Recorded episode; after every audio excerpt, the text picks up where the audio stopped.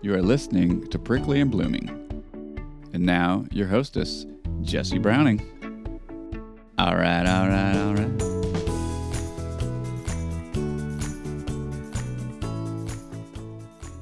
Hi, friends. It's Jessie. Welcome again. I'm so glad you're here. I love that you're tuning in week after week. And if you're new here, hi. I'm a Libra. I'm an Enneagram 4. um, yes, I'm a natural redhead. Yes, I'm a redhead. Do you know I've gotten some shade in my life that I wasn't redhead enough? I should do an episode, find another redhead who, like, th- that has been denied their redheadness because they weren't redhead enough, quote unquote. Um, anyway, just a random side conversation I didn't know we were going to have about me being redhead. Um, okay, new things. There is a listener survey up on our website. If you go on the homepage, up in the top right corner, it says survey. It's really easy to find. That'd be super helpful to me. And um, in any effort that I make now um, to grow the show into um, sponsorships or networks or whatever, um, I need information and data to share with anybody. So I need that. Does that make sense? I'm a robot. Um, thank you. If you have filled it out already, thank you. And if you take the time while you're listening right now, that'd be great. Um, so it's at pricklyandblooming.com um, on the homepage up in the right hand corner. It says survey. Um, there'll be a link to it in the show notes too. Say listener survey. I've started filling out listener surveys like crazy once I started doing research into how helpful they are for podcasts. And you know what else I do all the time? Reviews now. Whoa, that was a great segue rates and reviews and the follows. You know, it used to be called subscribe and now it's called follow. Those also matter a lot for creators, authors, you know, review the book that you read on Goodreads and Amazon and whatever, you know, your local bookshop. Do they allow um, reviews? Review the books, review the movies, you know, especially smaller independent projects. It really, it really helps um, it's data. It's data so that you can give that to other places. You know, it's it's affirmation of your audience. Does that make sense? So we got um, we got a survey, we got rates, reviews, follows, all that all the time. Um, social media, Prickly and Blooming, so you can find everything there. Most active on Instagram. Oh, you know what we need to do? Did you listen to the episode that was part of the contest? Oh, have you heard about the contest? I did not win the contest. If you missed that update, I'll just go over that again. I did not win the grand prize of a podcasting contract with Podcast One. Um, being one of the five finalists is a freaking badass accomplishment in itself, and I'm super proud of it. So thanks for all your support for that. Thanks for you know downloading and sharing and and all those things and helping me get to be a finalist. Um, that's a huge thing to put on my podcast resume, if you will.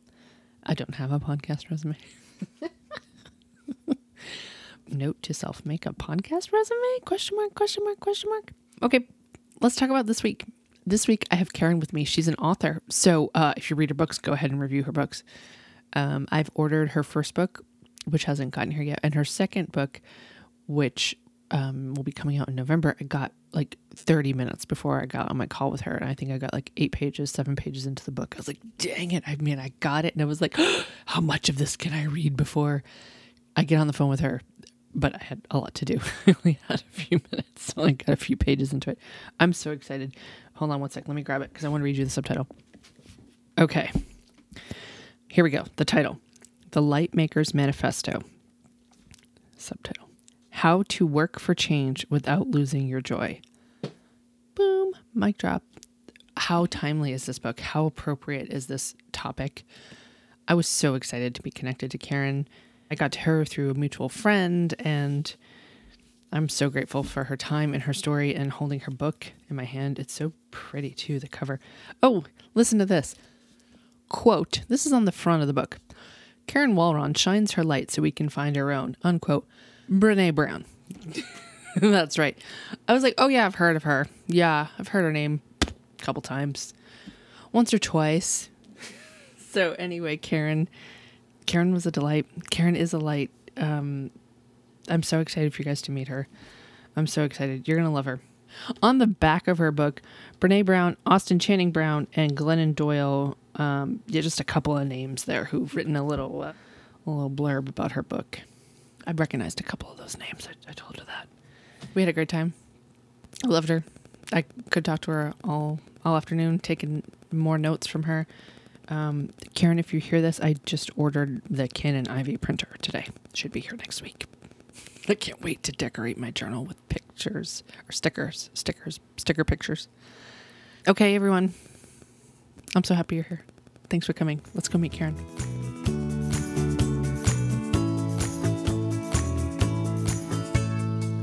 Hi, I'm here with Karen. Hey, I'm so excited to be here. Me too. I love to, like, full disclosure with people. We had some technical difficulties. We had some laughs before we even started. Here we are now. Exactly. Those are my best, uh, favorite moments of like the imperfect parts of everything are my favorite. You know, that's where that's where I really enjoy. And that's the memory. I'm gonna I'm gonna remember how this started. so, so thank you, Karen. What's a little bit to know about you before we know a lot about you? Ooh. Like, what's what's your baseball? Yeah, what's your baseball card stats? You know, ah, baseball card stats. That's really good. I don't play or watch baseball at all, so I haven't. I, I have no idea how many stats I need to give you. Well, um, I live in Houston, Texas. Um, I am an immigrant. I am originally from the Caribbean, from Trinidad and Tobago. Um, I'm married to an immigrant from England, and we have our um, resident American daughter who's 17. And and that's it. Uh, let's see. Um, my background is actually weirdly in engineering and in law.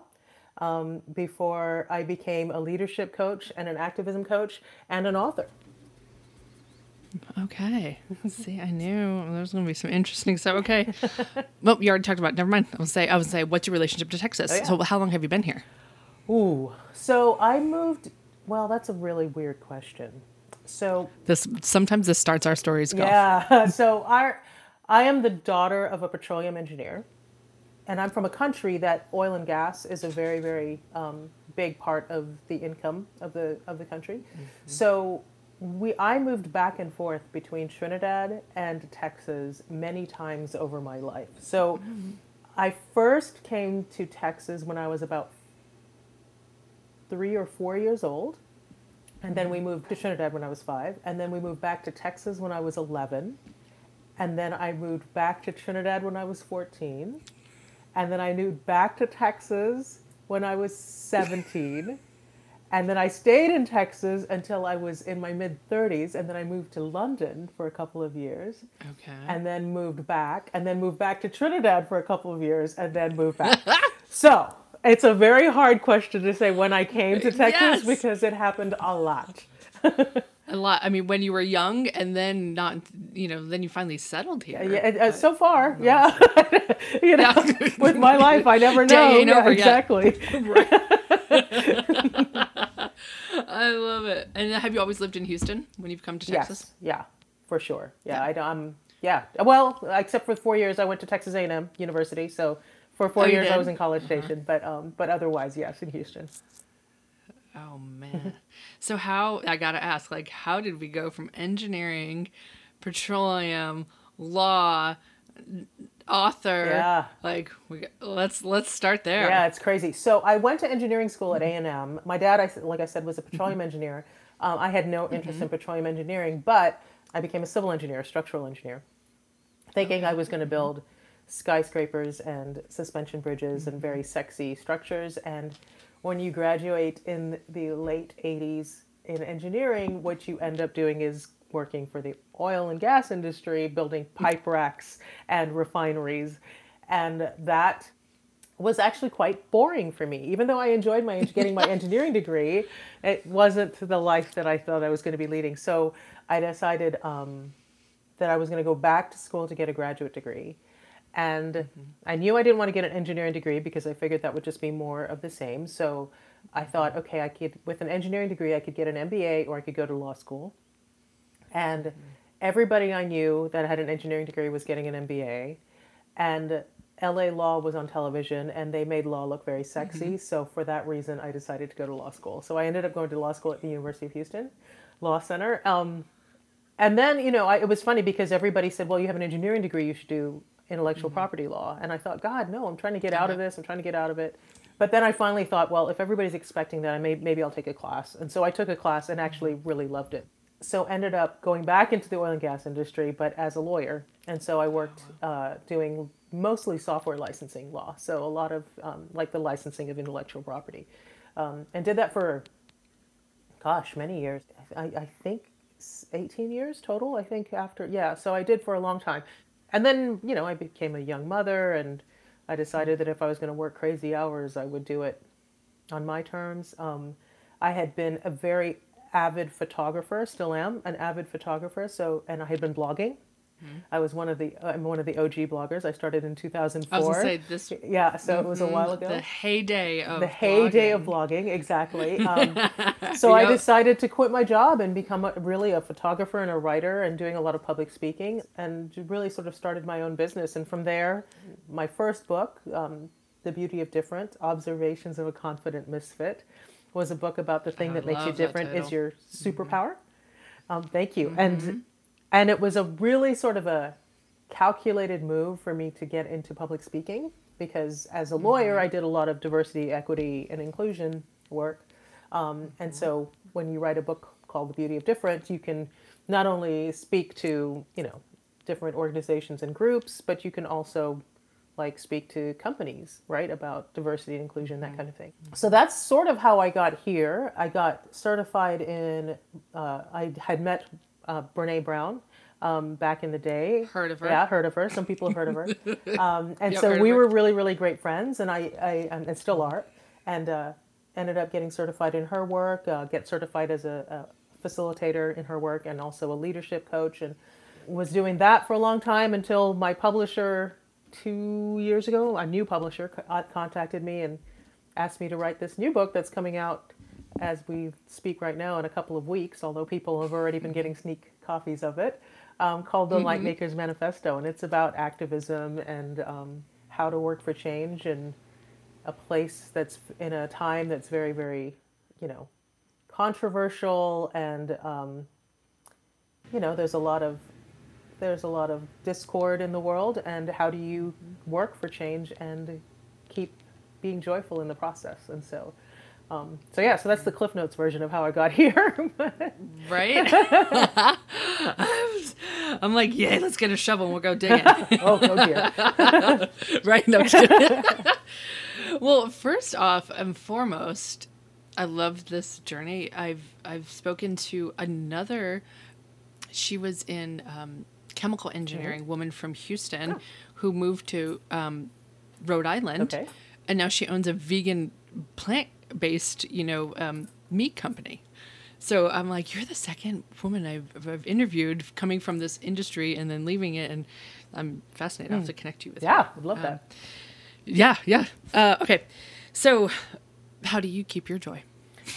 I'm assuming, I'm assuming that to be able to write about this is something that you've gone through yourself. Yeah, you would assume that, wouldn't you? Um, so um, yeah, well, I will say I am. I would describe myself as a pretty joyful person, which which is great uh, because my publisher was the one who actually came to me with the idea for this book. So that's why I said you would assume that, but uh, it wasn't actually my idea to write this book. But the way that you keep joy is first of all, you, the very first thing is you have to understand the difference between joy and happiness, right?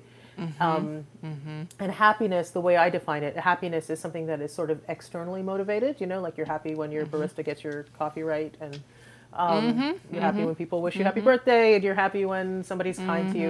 Um, but joy is deeper, and joy is something that's more um, connected to meaning and purpose. It is something that I. It's connected to gratitude. I think, uh, you know, uh, being able to practice gratitude. So, and other forms of self care, and I don't just mean like mm-hmm. um, Bubble baths. Right. You know, it's it's sort of checking in with yourself and and connecting with your purpose and connecting with your intent mm-hmm. and doing it in a really mindful cadence. Mm-hmm. I think is the best way to do it. So how I take care of my joy? For me, a lot of it is sort of meditation in the form of going out with my camera. It is uh, daily journaling. I'm a big journaler. Um, it is daily gratitude practice, which I do every day. So there's lots of there's movement, daily movement that I, I try to do. Daily's kind of strong, but multiple times a week movement. Regular. Yes, there we go.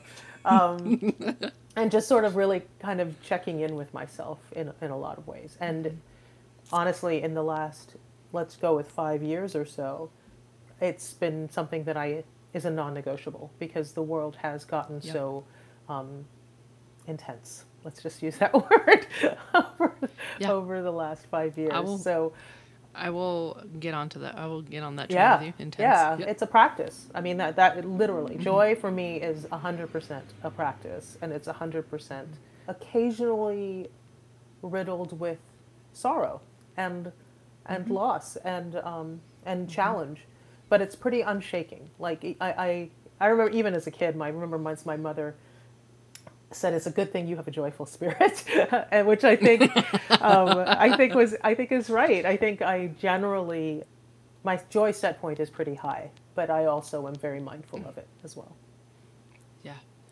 I love the whole project that I'm sitting here doing with you. Um, I've, I've changed the, the name just because it was a little confusing. Mm-hmm. But my maiden name is LaJoie. wow that's a name that's awesome I know.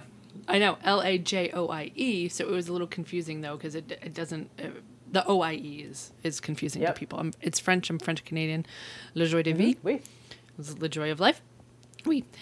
So this whole project started many years ago after like I called my personal bottom, and I was dedicated to finding Mm. joy because I I couldn't find it anywhere. Like it was like, is it here? Is it there? Mm-hmm. Yeah. You know, it, it was like, oh, it needed to be here. yeah, yeah. I'm holding up my, you know, like a mirror in front of me. So a lot of things around me, I say La Joy on them, like uh, stickers, and there's a file on my computer. So it's something that I've, I love that you talk so much about it. And then, like I, I've, I knew exactly what you were gonna say about happiness and joy. I'm like, oh yes, I've done this work. I've, I've, you know, read these um, thesis statements, and I, I've, I've gone on this journey. And, but I have to say though, I'm not like you. I wasn't known for a joyful spirit for a long time. yeah yeah Like I, it was something that I work at, actively worked at in my life. And I think, uh, you know, I, I think a lot of people are under the misconception that joy can't be cultivated.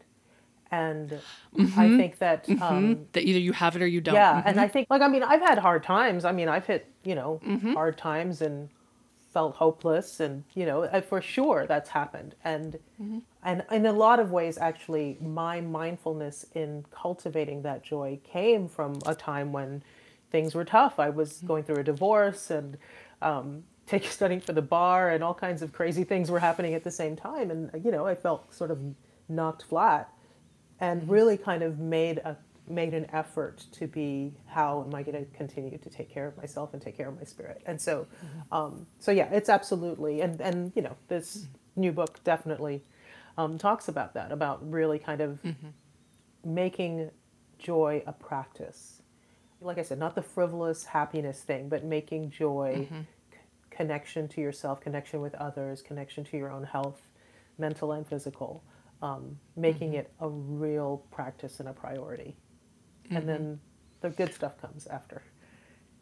Mm-hmm. Do you remember when you decided?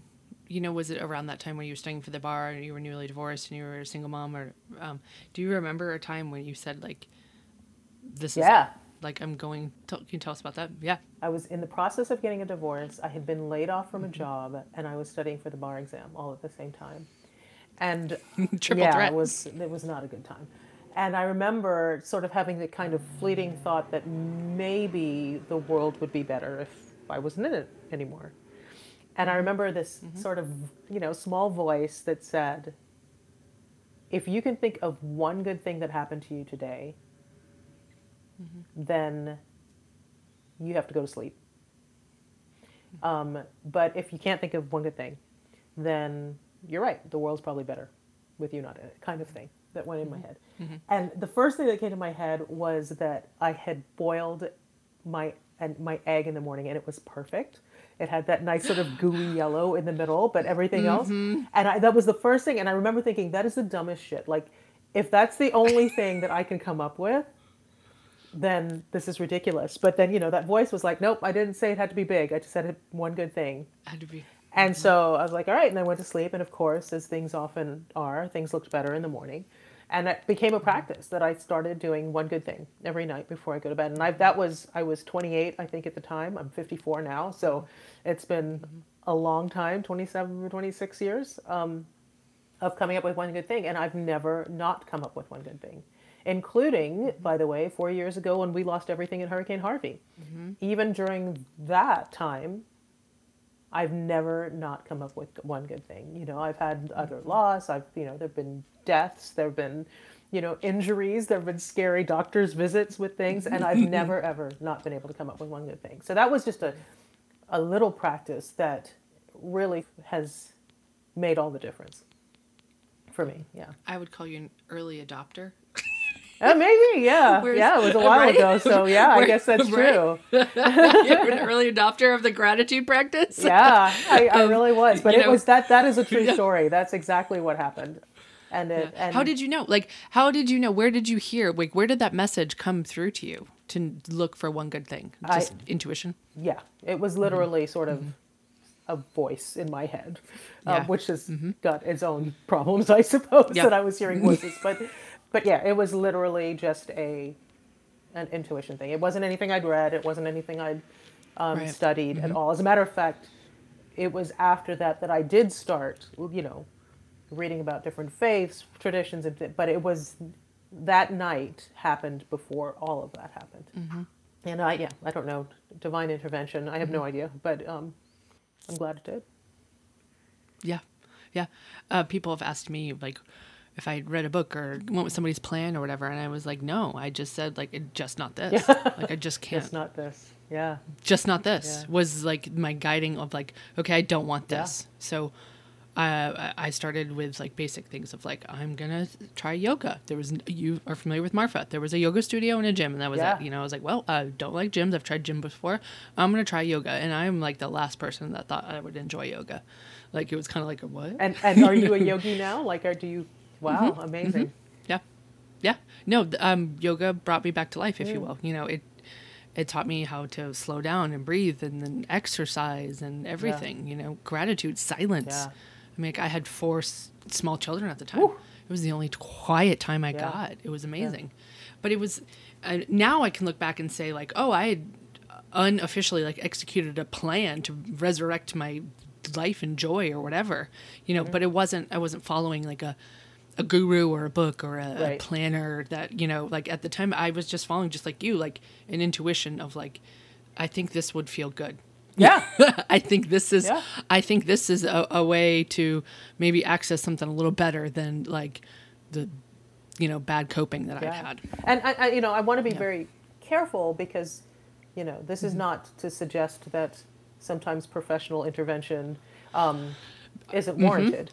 I think that's true. But I do believe in also sort of tapping into that intuition mm-hmm. and mm-hmm. and really stopping and listening. What is it that I need right now? One of the things that, that I share, and the, so the book has a lot of journal prompts, and one of the things okay. I share is sort of a daily um, practice of asking yourself three questions. And the three questions are mm-hmm. how can I feel healthy today? How can I mm-hmm. feel connected mm-hmm. today? And how can I feel purposeful today? Okay. And just really asking yourself that. And so, like, for the how can I feel healthy today? I mean, that might mm-hmm. be a yoga, you know, session at a yoga studio. It might mean drinking mm-hmm. extra water. It might mean taking a mm-hmm. 20 minute disco nap. Like, whatever it is, I might be just sitting in silence for 20 minutes. Like, but really, sort of, the whole point really is more to take the time to check in and go, what is it mm-hmm. that I need? Um, how can I feel connected with a friend or somebody you know else how can i feel purposeful what can i do to feel like i've given something of myself back and that could be volunteering or it could be writing you know i don't know if writing a check but you, it could be like giving money or you know giving a mm-hmm. donation or just doing something that gives back and by just sort of checking in with yourself every single day um, mm-hmm. and you may not you know you'll forget one day or something like that but just sort of creating that regular practice i think is um, really really important I'm, I'm going to add that. This is my journal book. Uh, there you go. wow, a whole bucket. That's impressive. well, it depends on what you know. Are you gonna free journal? Are you gonna Yeah. do journal prompts? Are you gonna right? And then I have like these, Oh, like you know, a, a card reading every, every morning. You know that, that takes up a lot of the bucket. You know, Amazing. I'm still reading. I'm still slowly reading through my enneagram results. you Wow. know. You, you've got the whole But- you've got the whole deal there. I just have one I just have one journal next to me, so I'm feeling a little bit underachieving right now. no, it's just I just have three journals in progress. Yeah, nice. And the the bucket, unfortunately, um, I've opened a business in January with my husband, and that bucket has not been used as regularly as it was. Do you have those times too, where you find yourself you're like. I said this thing back uh, back when um, the COVID started. I was like, turns out my habits weren't pandemic proof. Oh, interesting. know, yeah, yeah. Yeah.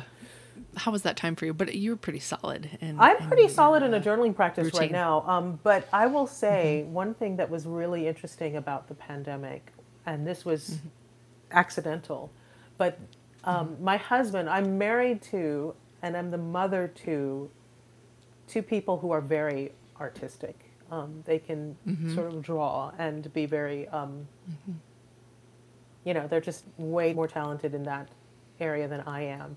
And for some reason, my husband brought me for Christmas. He bought me a tiny little sketchbook, um, and it was in a it was a stocking stuffer.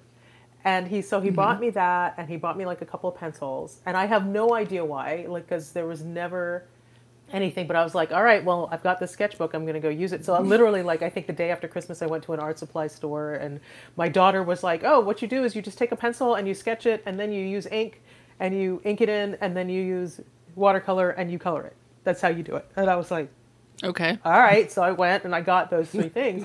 Um, and I started doing a daily sketch, like a, just a sketch a day. And it was abominable. Like it was, like it was, my work was so, so horrible.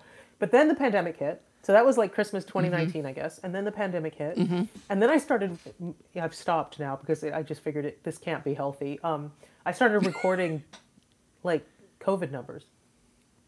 And uh-huh. I started, I, I was like, I'm going to do this till it goes away in five months, right? Like, you know, funny Yeah. me, Oh, yeah. right? Like Yeah, in all- five yeah. months when it's all Oh, gone and I'll have this record. Totally. And so I do a sketch and I would be like, this is how many are in the world and this is how many are in the US. And, Mm-hmm. um, and then finally I was like, oh, well, you know, that's not worth it anymore. But I, I mean, I'll just, I, I know this isn't visual, this, this podcast, but I'll just show you like, so now I've actually abandoned the small sketchbook, but I actually do a lot of sketching. Let me find one that has a not too embarrassing page on it. I now like do my pages, but I sketch. I do little sketches Okay. at the bottom and everything Look else, and they've gotten way better. Like you can actually now sort of tell, you know, what they are. Like what? like you know, you can tell Pumpkins. pumpkins gourds, and the flowers, and you know, and lilies. and, it looks like. So it's funny, like you can tell, and I that is now like this is actually a picture. We have a big star that hangs yeah, in our light, Uh-huh. and then uh, Uh-huh. hang on, I've got wires and everything here, and then just a ginger flower. Yep. So I've started doing that every night. So I do my I I sketch at night. And then the next morning, I write on the page that I've sketched, and that's sort of happened. So, so that sketching practice actually started in a lot of ways because of the pandemic. Um, and and I wrote this book in the pandemic too, right? So that happened. So I actually w have have done better in a lot of ways because the pandemic forced a bit of creativity on my part. Mm-hmm. Um, I also started working out way more often than I did because I'm not, I don't like the gym either, and so Yeah. I was mm-hmm. like, okay. And then of course I was really scared because I thought, well, I don't have un- any underlying conditions and I need to make sure that that stays that way. So I started working Yeah. out in my mm-hmm. garage and like that has this has been the longest most sustained movement practice that I've ever had. So totally motivated out of fear. So you know, um, so well, I I, my pendulum swung the other way. I got paralyzed on Did fear. Yeah, that- like yeah, Yeah. it's so um it's so weird, right? Like you just it it's affected people in Mm-hmm. so many so many different ways. Yeah, and now of course we're still in it and who knows Mm-hmm.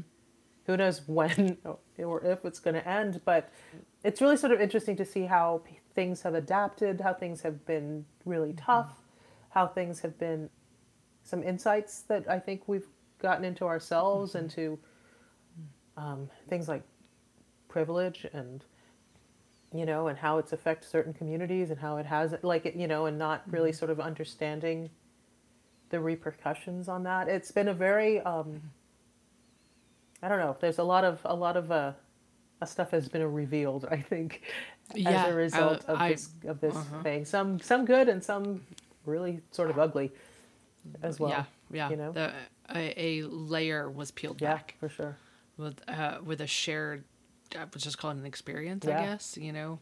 Yeah, for sure. yeah Oh, the photography because you said, you know, you you're making room for for drawing and journaling, but what is photography? Like, what role has that taken? I was yeah. an avid, avid photographer. I shot Okay. every single day. Are these your photographs behind you? Yeah, some of them Yeah. are. Yeah, some of the photographs. Some of them are. Yeah. Well, actually, any photograph behind me Yeah, is. is. We, like I said, we lost our home. We lost Okay. Mm-hmm. everything. We were, you know, rebuilding, and it was really, really tough for me to pick up the camera. And it's Mm-hmm. probably only in the last maybe two or three months that I'm Mm-hmm. like, oh, you know, let's let's play with it a little bit. And so Mm-hmm. I've played with it. Um, like I've had days when I'm like, let's just take the camera out. I have a really lovely um, medium format film camera that I haven't shot in years, and I I need to again. You know, like I need to. But then you know, like that, I keep thinking, okay, I'll take it out, but. That has to be taken to a place to process, and because of the pandemic, I'm trying not to go place. You know, like so. It's Right. a really so. I'm like, I need to find a place that can process the film that I can just sort of mail it and Yeah. and get it back, which I can, and I just haven't gotten around to it. So, Mm-hmm. so that actually has taken a bit of a hit, un- unfortunately, um, and I don't know what that is. I will say one of the things that I've started doing. I'm going to show you here is Okay. I bought this little this little thing. It's a um, it's a it's a printer, Oh, okay. It's- and it prints Okay. um, it prints. Let me see if I've got any paper in it. It prints this paper that is like it's a sticker. It just prints little things. oh. Right? And So so, from your phone? From your phone, yeah. And so I've gotten into a practice of Uh-huh. using that, of like taking photograph, or even taking with my camera Mm-hmm. and transferring the image to my phone and just printing it on this little thing and putting it in my journal. So I, because I'm like, I need to have a record Something. of things. So, right. yeah. I mean, I so use. it's like, I use Oh, the yeah, old, the old. You know, there's there's a one that my child took of me. I'm showing her my Polaroid. I have a yeah, Polaroid. Polaroids, yeah. Yeah, Yeah, nice. with me and my husband. Um, I have blown so many kids' minds at birthday parties for my kids because I'll whip Yeah. out. We have a Fujifilm or I have a, a Polaroid, Yeah. and I I set up like a little photo booth for them with the, and I take a photo and, I, That's and they're like, "What is this?" you know, they have no idea. I'm like, Like, you don't really need to shake Photos it. can be Yeah. printed? Yeah, Like, what is like, that? What is Yeah. this? yeah. Well, you should, since you're a journalist, you should grab one of these. It's, it's a I Canon will. Ivy printer. Canon, look at. I'm writing Ivy? this down. Yeah, Canon Ivy printer. Um, and I, it's been really, really great because we tend to t- use our phones Uh huh.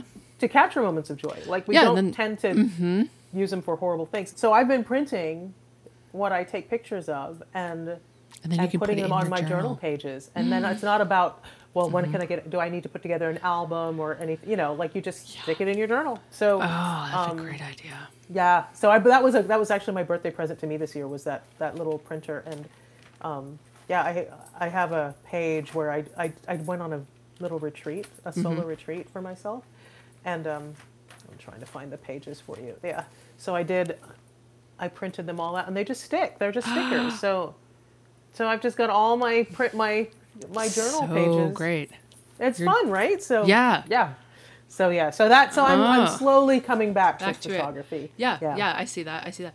I always like half remember things. I'm like, there's something about like in the trauma and the art. You know what I mean? Of like Harvey, the Yeah. time of all the feelings that you had, and like just couldn't connect to that during that time. Somehow your Yeah. your camera got like in into the Harvey feelings. Yeah, which is really weird because Mm-hmm. I think for a long time, like, you know, I was the girl with the camera all the time, Yep. Mm-hmm. right? Like, you know, at events or anything, I was the one who brought the big camera with the big lenses, and Mm-hmm. and I just couldn't, I couldn't do it. I had a photo blog that like sort of started to lie fallow, and I was just like, I'm, I can't, I can't, I can't do it anymore, and I and I couldn't even really identify what it was. I just, uh, Mm-hmm. you know, every time I looked at the camera, I was like, eh. eh, you know, I'm, I'm just not into it, right? But it's slowly coming back, and I, I want it to come back because it I it has brought me so much joy in the past, right? I mean, Mm-hmm. uh, it's been I started shooting really in my last year of law school. So that would have been in 94. So what is that? We're coming up on almost 30 years, right, of shooting. And I was uh, almost a daily shooter. So I need to bring it back. It is part, I still identify as a photographer. I just need Yeah. to practice it a little more. Yeah. I want to know how did you go from we we started to talk about it, but how did you go from like a basically like let's just kind of say like officey corporate world to like this artist world where you are a photographer, you're a writer, you know, you're very much in a different like even brain space, Yeah. right? How did that transition happen?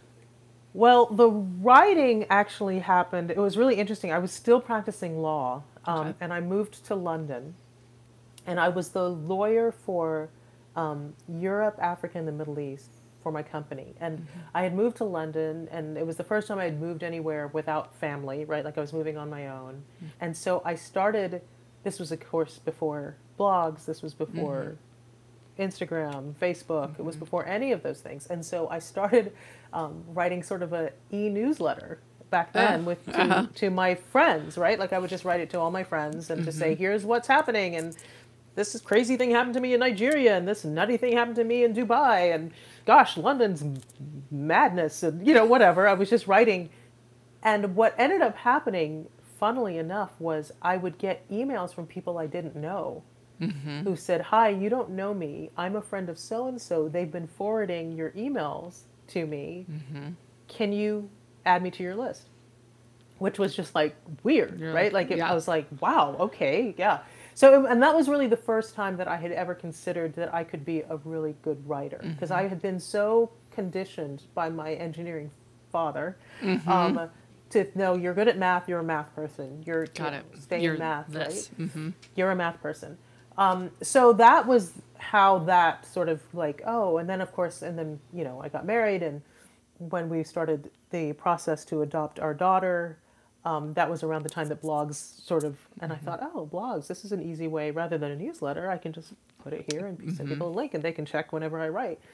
So that happened. And at the same time, um, when I actually not the same time before that, when I was a, when I was graduating from law school, I decided that I wanted to teach myself photography because I figured even though I'm not an artist, right? That was the the dominant Right, story whole- I had. yeah. Um, surely photography would be easy for me because I'm a math person, and there, I've I've heard there are things like f-stops and apertures, and it's physics, right? It's turning light into an image, and and so therefore I could surely figure this out. out, and right. so I had a, a photographer friend go with me to pick out a used camera, uh, old film Nikon that I still use um, when I use it.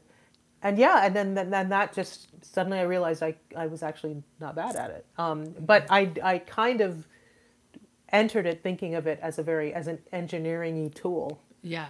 The most anything um, else. mathematic of art, if you will, Yeah, right? in a lot of ways, right? Yes. Like that's what I thought. It was Yeah. like it's math and physics, so Yeah. I can figure this out. Like Yeah. I, I may not be an artist, um, but I can figure that out. And then of course, you know, you start writing and you start creating art. Suddenly you're an artist, um, right, right, which which is what happened, kind of. right. That's totally.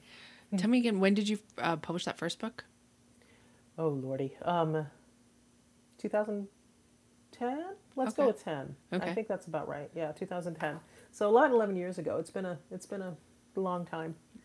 And that came about of, of from your photography work, correct? Yeah, it is it is a definite uh, photography and essays kind of book. I, I I've always described it as a bathroom book. Like it's the kind of book you can keep in your bathroom and then just pick it up anywhere. Like just open the pages and um, do that. So this book that that's just coming out was actually a real stretch for me because I didn't really think I could write without shooting. Right? Okay, Like I, okay, I did uh-huh. both always, and even with my blog and everything else, it was always photography and writing involved. So it was a challenge. Um, it was great. It was a joy to do, but it was definitely us me stretching. Yeah. So I'm I'm assuming that if they reached out to you and asked you to write this, it was they knew that you had the ex- expertise and knowledge to write about this. So You're assuming Did- again.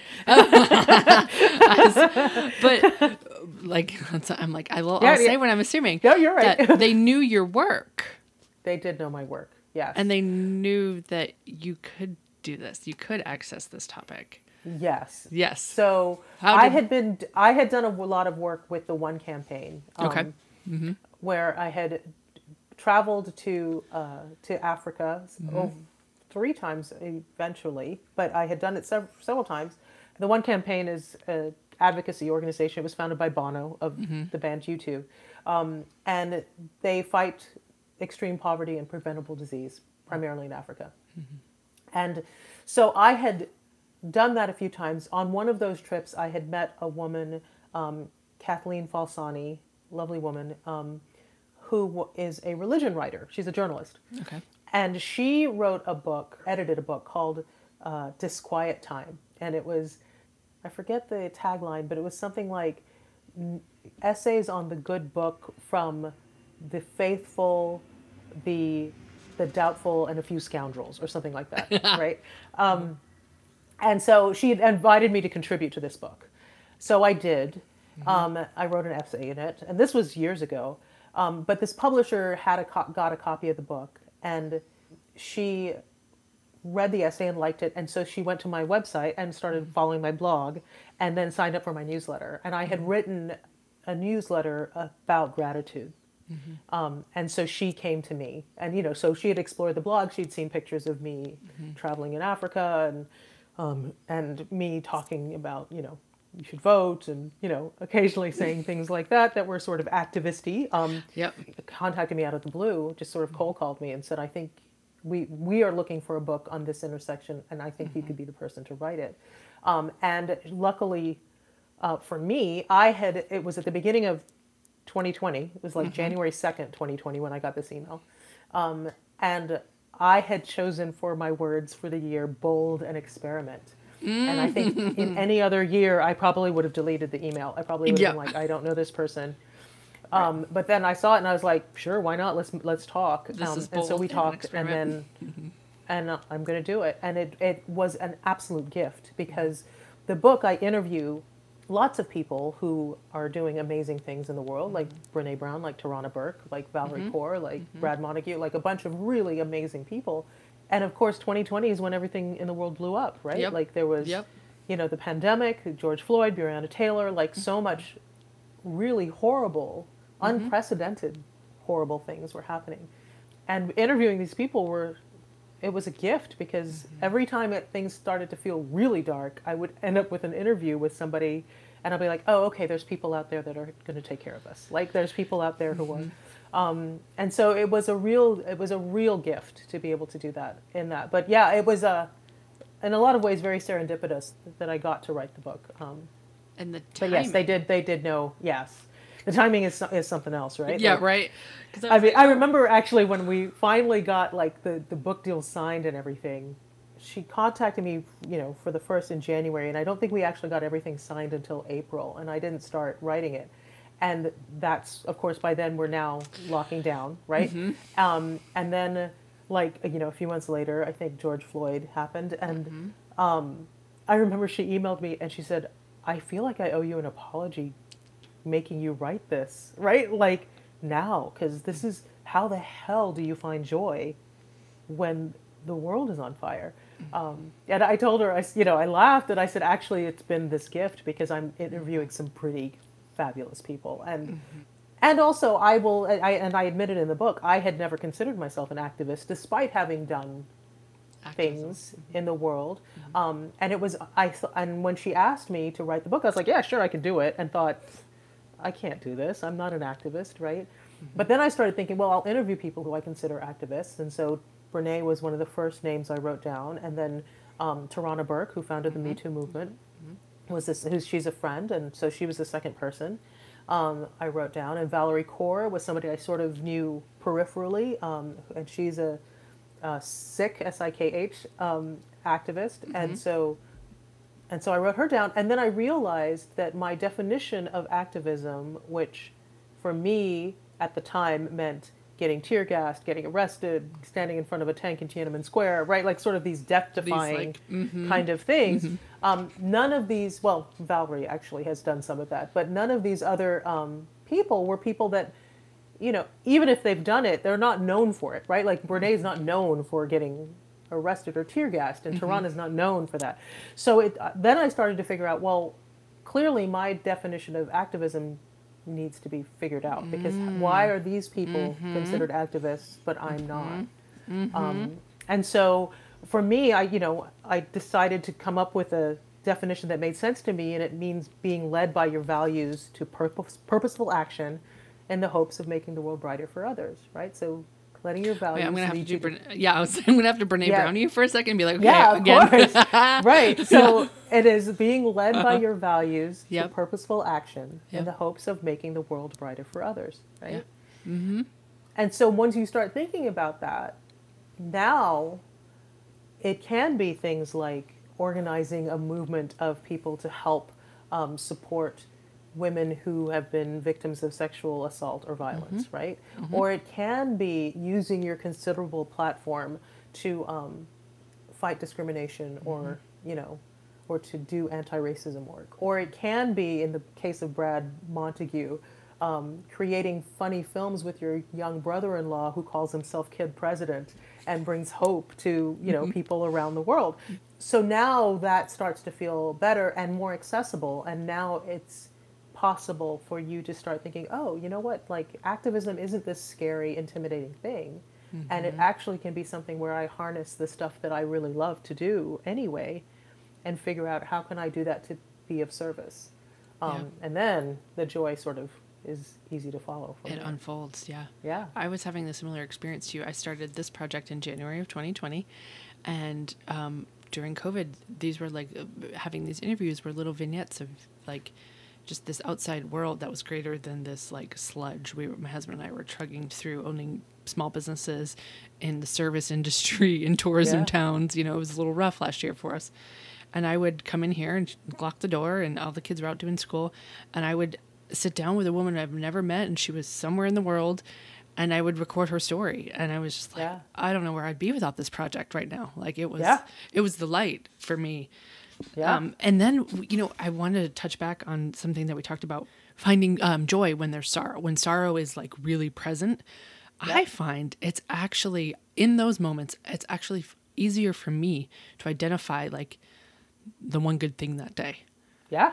You know, actually, I it's it, it screams brighter for me. You know, where I'm Yeah. like, well, that flower was really fucking gorgeous that I saw. Yeah. the- you know, like I, it's funny. Was I don't know if that's my mindset or just who I am, but like when things feel hard and dark and like, ugh, I find it easier to see. The, Well, and I, sus- I suspect that you also find it easier because you have cultivated a practice of doing it, Mm-hmm. right?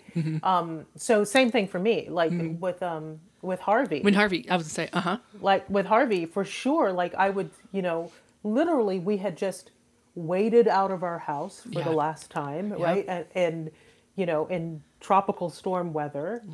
And my daughter's best friend's family took us in. And I didn't know them very well. I knew their daughter because she would come spend the night with, uh, with us.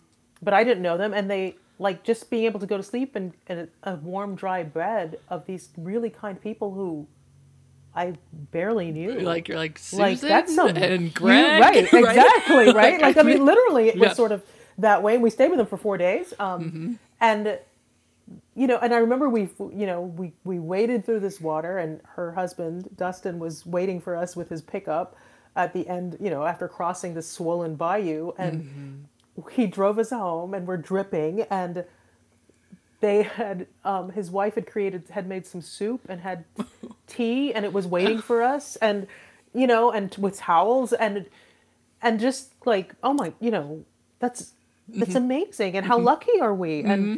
you know and every single day there was something else. There were strangers coming to help mu- muck out our house or a friend of mine had an empty garage apartment and i got to stay in her There. garage apartment like every single time there was something some unfolded. Something and something that felt huge for us even Mm-hmm. though i think if i were in their shoes mm-hmm. like it would be a no-brainer. Like if i found Yeah. out that my daughter's best friend what they were homeless i'd be like come stay Come at the house Yeah, right? Yeah. like uh, like i would never like uh, and i'd be like like i'm not putting myself out. Like that's just what you do right? But from the you know on the receiving end it was like this is big. Like you don't know who we are right? Like you mm-hmm. don't know. Mm-hmm. And for us to do that. And so it's really but I don't know that I could have done that if I hadn't had 20 years of like making sure that I was looking for it every single day. Yep. Because then it came really easy, right? Like, um, but there's always, I mean, you know, if there's if you're sitting with somebody in the hospital, there's always going to be a kind nurse or a a doctor or somebody that does something really sweet for you. Um, Every day, it's easy to find. It, it it really is easy to find, no matter what. Uh, Mr. Rogers, right? Was it Mr. Yeah, Rogers? look for the helpers. Yes. I was Yeah. like, wait a second. I half remember Yeah. everything. I Look can't for the helpers, for sure. Look for the helpers. And I think I love what you said that like of course if you were on the other side, if you found out it was your daughter's or you were like, come right over. We're here, the lights on, you know, I'm working on the soup. Of course, It's yeah. funny that we can we just forget to put that in the reverse. You know, we all I don't think we all, but most of us are, are, are so trained to be the helpers. It's so hard to be the helpee. Oh, right? it's it's something I continue to work on. I'm Right. awful at it. I don't like accepting help. I don't want to, you know, mm-hmm. and, and and actually, so we ended up leaving these because I barely knew them, and we couldn't. We mm-hmm. had, and but we knew we'd lost our house. Um, but another friend of mine who I knew better had this garage apartment, mm-hmm. and she said, "Where are you?" She called me, and she goes, "Well, I have this empty garage apartment. Do you want it?" And I, hmm. my first thought was, "No, like, no, I'm not going to live in your garage apartment. That's a lot. Like, I wouldn't." Right. And so she said, because she had been organizing um, volunteers to help, mm-hmm.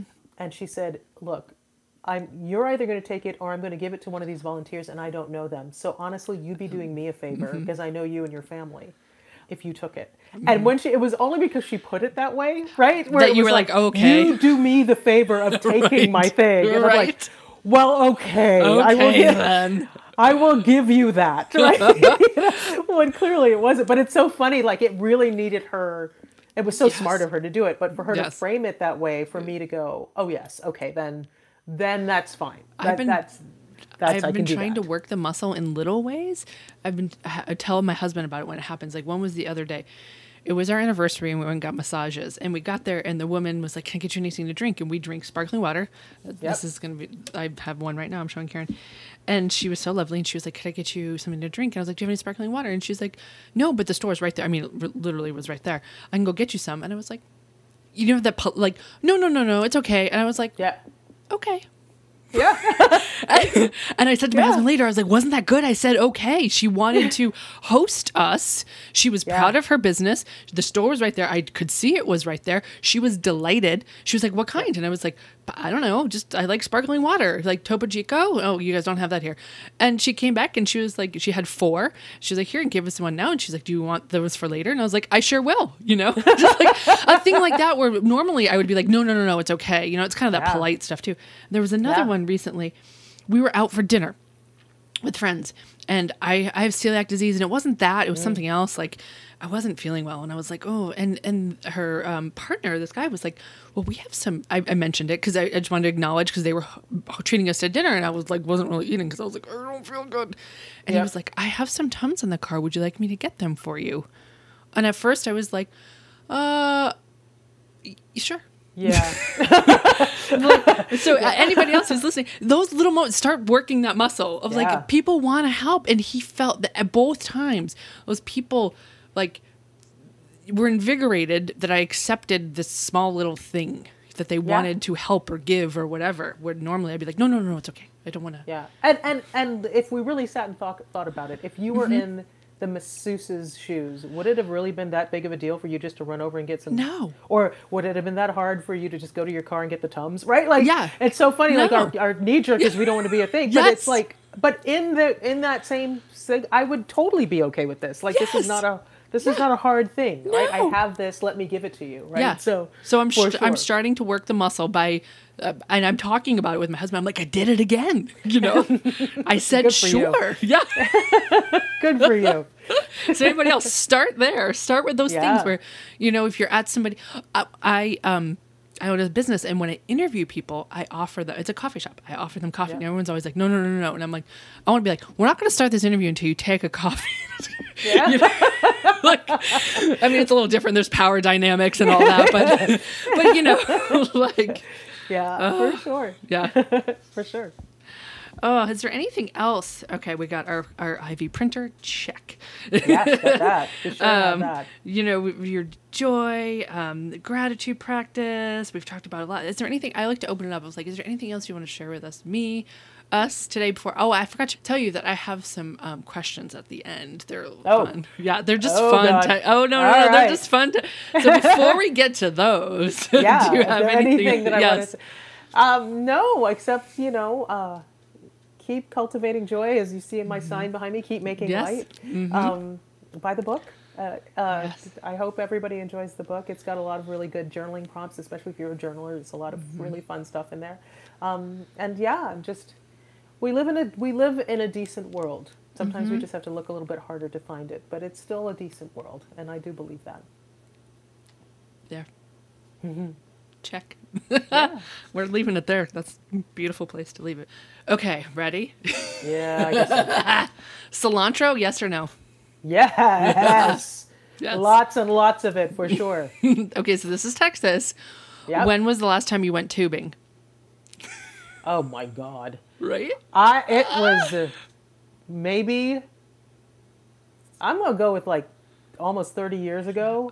And I actually had a bit of a scare like I got dumped over in the middle of some rapids and it scared me so I have not been back. But I would do it again. I would Yep. definitely do it again. So but Yep. it's been a long long time. I haven't been to New Braunfels in a long while. Yeah. yeah. Uh, this one, not Texas. Um, what was your first job? Like, just your first, like, high school job? I didn't work in high school. You know? I'm the daughter of immigrants, and Mm-hmm. they were like, "Your job is to get A's." School. so I Got did it. not. But but my first real job was Mm-hmm. in college, and I remember I was a junior in college, and I remember pleading with my parents. I'm like, I have got to get a job, or I will not get a job when I graduate. Like I need Mm-hmm. experience. Um, so it was working in the civil engineering department. I was a civil engineering major, and it was.